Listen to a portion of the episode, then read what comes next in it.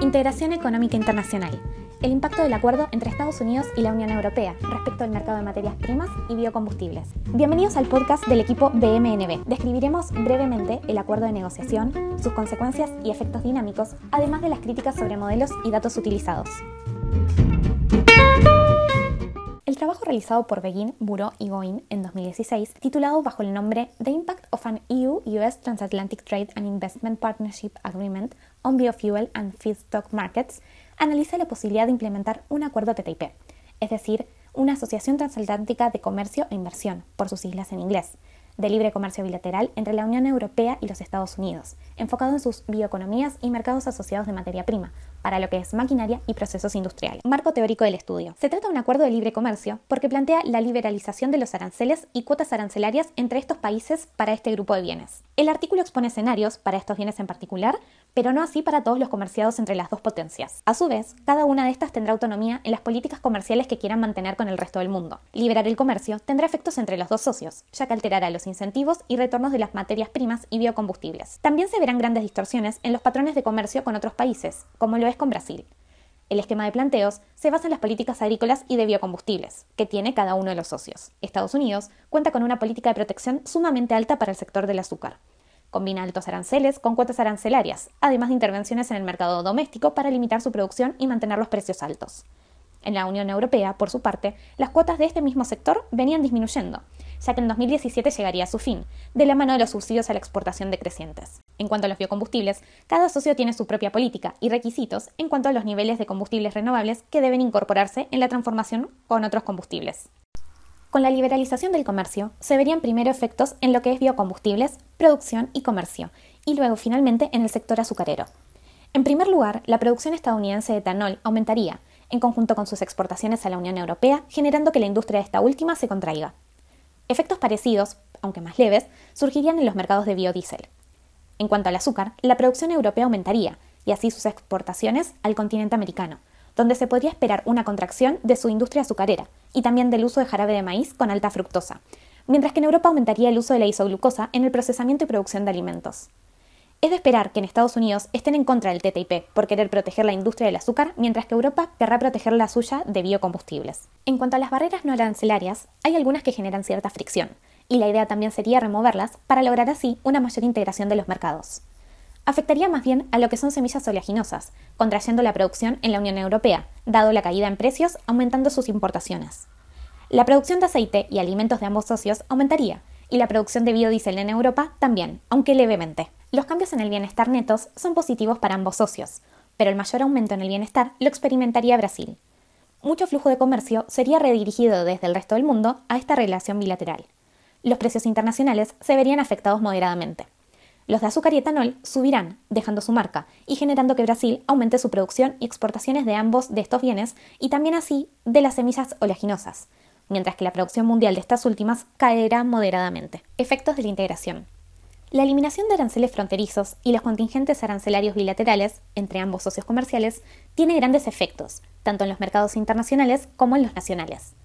Por un lado, tenemos efectos directos de eliminar la protección en sectores altamente protegidos, como ser el etanol, la isoglucosa y el biodiesel de la Unión Europea y el azúcar de Estados Unidos, además de efectos indirectos a través de la demanda de insumos agrícolas en actividades, la sustitución en el uso de alimentos y edulcorantes y en asignación de tierras para cultivos. Por el lado del etanol, la liberalización del comercio entre la Unión Europea y los Estados Unidos tiene un gran impacto en los mercados internacionales. En la Unión Europea, el precio cae alrededor de un 15% y existe un aumento importante en las importaciones desde los Estados Unidos. De esta forma, podemos ver reflejada una pérdida de bienestar para los productores de la Unión Europea ante la caída en el precio. En este caso, la producción se estimula y las exportaciones se duplican casi un 121%, estimulado por la apertura comercial de la Unión Europea y los precios más altos. El efecto en los productores es contrario al de la Unión Europea, ya que tiene un aumento importante en el precio y en las cantidades producidas. En la Unión Europea, el uso de materias primas, como ser cereales secundarios y trigo en uso industrial, además de las importaciones asociadas, caen junto con el precio de los cereales secundarios.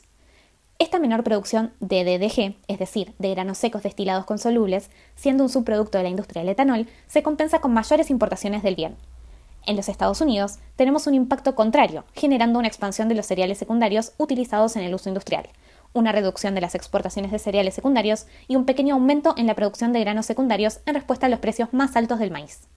En lo que respecta al bienestar de los productores de cereales secundarios en Estados Unidos, también se vieron favorecidos, más allá de la disminución de sus exportaciones, por una mayor competencia a nivel internacional, sobre todo desde Brasil y China, y en menor cuantía desde Argentina, y también por las cantidades producidas. En lo que respecta a la producción de biodiesel de la Unión Europea, esta se contrajo en un 3%, y las importaciones aumentaron hasta un 23%. En los Estados Unidos, el biodiesel tiene una expansión de un 19% y la exportación hacia la Unión Europea se expandió el doble. El mayor bienestar viene dado desde el punto de los productores de biodiesel en Estados Unidos, que tienen un aumento de las cantidades exportadas en un gran porcentaje. El uso de aceite vegetal y semillas oleaginosas sigue los cambios del mercado de biodiesel.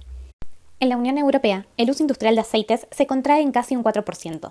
La producción de aceite y harina lo hace en un 2%, y también se contraen los volúmenes de semillas oleaginosas aplastadas, siendo compensado con la importación de comidas desde Estados Unidos, país que expande la producción de aceite y harina en un 13%. En lo que respecta al rubro de biocombustibles, con la eliminación de los aranceles, encontramos un aumento del bienestar, tanto en los productores a nivel nacional e internacional en Estados Unidos, y un empeoramiento para los de la Unión Europea, que contraen la producción en la mayoría de los rubros y se ve reemplazado por las importaciones. Debemos tener en cuenta que los gobiernos dejan de tener una recaudación con la eliminación de estos aranceles, y las empresas de la Unión Europea, al dejar de tener una protección frente al mundo, es donde más se ven perjudicados.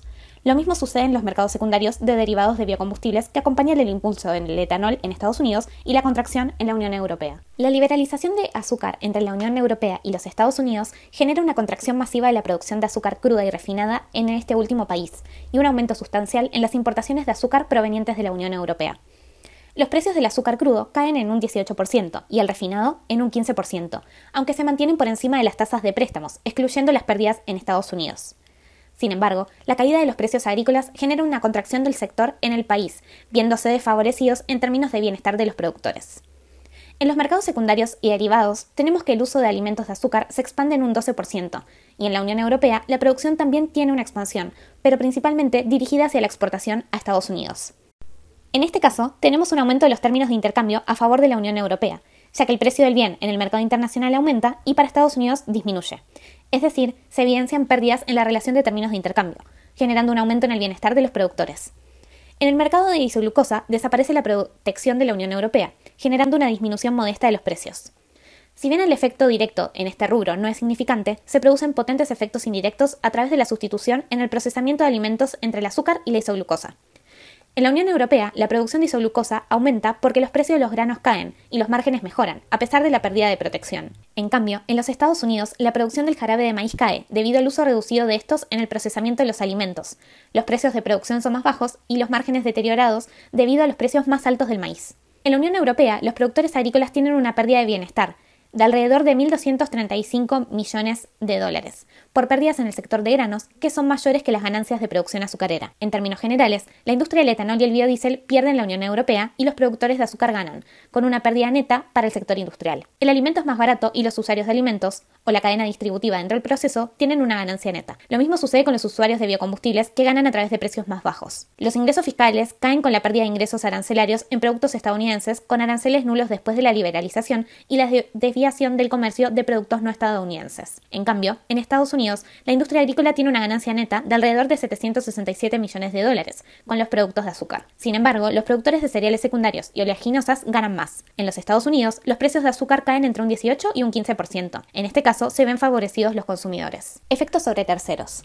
Para analizar el efecto en países terceros, encontramos cambios provenientes de la desviación del comercio creado por el acuerdo transatlántico. Lo que iba anteriormente a terceros países ahora va a los mercados de este acuerdo y por los cambios en los precios mundiales. En el caso de Brasil, aumenta la producción de azúcar y etanol por precios mayores. Estos cambios benefician a sus productores agrícolas y de etanol, pero perjudican a los usuarios demandantes de estos bienes en Brasil. Desde el punto de vista de China, la producción agrícola se ve afectada positivamente por precios más altos de cereales secundarios y cultivos de azúcar. Al mismo tiempo, como sucede en Brasil, los consumidores chinos se ven perjudicados por el aumento del precio. Estos países son los que obtuvieron mayores ganancias de los afectados por fuera del acuerdo por el tamaño de los mismos. Por otro lado, tenemos a la Argentina, donde la producción de granos gruesos y la caña aumentan al igual que la producción de etanol. La producción y las exportaciones de biodiesel se contraen teniendo efectos ambiguos a nivel país. Por último, respecto a México, la producción de aceite vegetal y harina disminuye porque las importaciones más baratas de los Estados Unidos pueden sustituir los productos producidos localmente.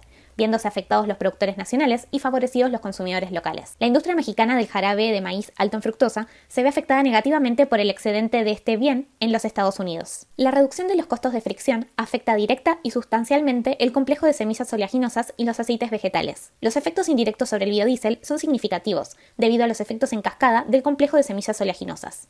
Las fricciones más bajas llevan a un aumento de las importaciones de semillas oleaginosas en la Unión Europea y una contracción de su propia producción de semillas. En lo que respecta a Estados Unidos, la producción de semillas oleaginosas se expande junto con las exportaciones bilaterales hacia la Unión Europea. Con el acuerdo transatlántico, los efectos de liberalización de la producción y exportación en los Estados Unidos terminan generando que el etanol sea más competitivo que el de la Unión Europea. Consecuencias dinámicas de la Asociación Transatlántica para el Comercio y la Inversión. Los efectos dinámicos que presenta el Tratado de Comercio entre la Unión Europea y los Estados Unidos implica que se produzcan cambios en el mercado, tanto de biocombustible como de azúcar. En la Unión Europea, el mercado de biocombustible se vería desfavorecido debido al aumento de las importaciones por parte de los Estados Unidos en un 23%. Por lo tanto, este sector experimentaría un aumento en la tasa de desempleo, dado que su producción se contraerá en un 3%. Este sector se encuentra deprimido debido a que el consumo de aceites se contrae en un 4%. Por otro lado, el mercado del azúcar en la Unión Europea experimenta un fuerte crecimiento en su producción, debido a que la liberalización del comercio del azúcar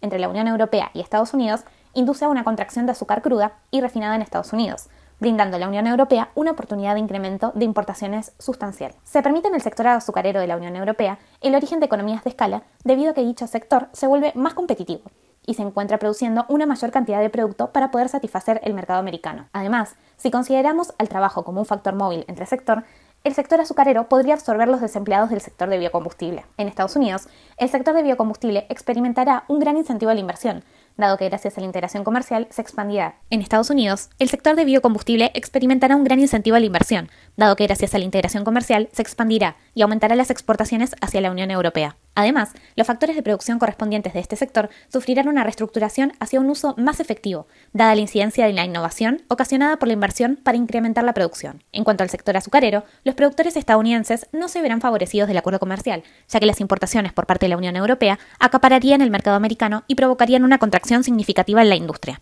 En este sector en particular, ocurre un proceso de sustitución, tanto en Estados Unidos como en la Unión Europea. En Estados Unidos, la azúcar más barata se sustituye por el jarabe de maíz de alta fructosa, mientras que en la Unión Europea, la sustitución se da a la inversa. Se sustituye el jarabe de maíz de alta fructosa por azúcar. Los principales efectos entre países indican un aumento en las exportaciones bilaterales entre ambas partes, aunque superiores en Estados Unidos respecto a la Unión Europea. Conclusiones. El análisis de los distintos escenarios planteados en el paper se basa en un modelo de varios mercados y países, en equilibrio parcial. Este tipo de enfoque considera los efectos de aranceles, cuotas y otras políticas en un solo mercado, sin tener en cuenta las consecuencias sobre otros mercados. El modelo abarcará, por un lado, diversos sectores y también considerará distintos países, como ser Argentina, Australia, Brasil, Canadá, China, la Unión Europea, México, Estados Unidos y un agregado correspondiente al resto del mundo. Esto implica un conflicto, ya que a lo largo de la explicación del modelo se especifican cómo ciertos cambios, como la quita de un arancel en un determinado mercado y en un determinado país, afecta a otros mercados y a otros países. En este caso, sería recomendable partir de un modelo de equilibrio general preferentemente, debido a que incorpora también el análisis de la interacción de los mercados. Respecto al análisis del bienestar en los casos planteados, se establece una descomposición entre el bienestar del consumidor y del productor, además de un problema de maximización para alcanzar los valores óptimos de producción, factores utilizados y beneficios. Frente al hecho de que con este tipo de modelo se intentará verificar el impacto de ciertos cambios en la política comercial y sus efectos, sería conveniente determinar si las ganancias de los productores y consumidores en un mercado determinado miden exactamente la ganancia social. Es importante considerar los beneficios y costos adicionales no contenidos en el excedente del consumidor y productor. Además, para realizar un análisis aún más completo, no hay que olvidar al tercer agente, el Estado. Es entonces cuando recién podrá observarse el efecto neto de un cambio en la política comercial sobre el bienestar, ya que no solo es posible medir el bienestar en términos de eficiencia al analizar el excedente del consumidor y productor, sino que también se analiza el bienestar en términos de la relación de intercambio, con la incorporación del Estado. Esta incorporación es únicamente significativa al trabajar con países grandes, porque son estos los que pueden influir en los precios mundiales. Si bien en términos generales se mencionan tres agentes, hay que destacar que además de analizarlos por separado, se deben tratar en forma conjunta, como un todo, con el fin de determinar el bienestar nacional global. Por último, en cuanto a los datos utilizados, la base refiere a la competitividad relativa de los países y a los costos unitarios de los bienes comercializados. Sin embargo, sería mucho más útil, en términos de eficacia del análisis, que se pudieran examinar los distintos escenarios partiendo de las curvas de demanda y oferta de cada uno de los países, en cada uno de los mercados. Es importante destacar que las negociaciones entabladas entre los años 2013 y 2016 no prosperaron. Por consiguiente, el Acuerdo Transatlántico de Comercio e Inversión no pudo ser firmado entre Estados Unidos y la Unión Europea.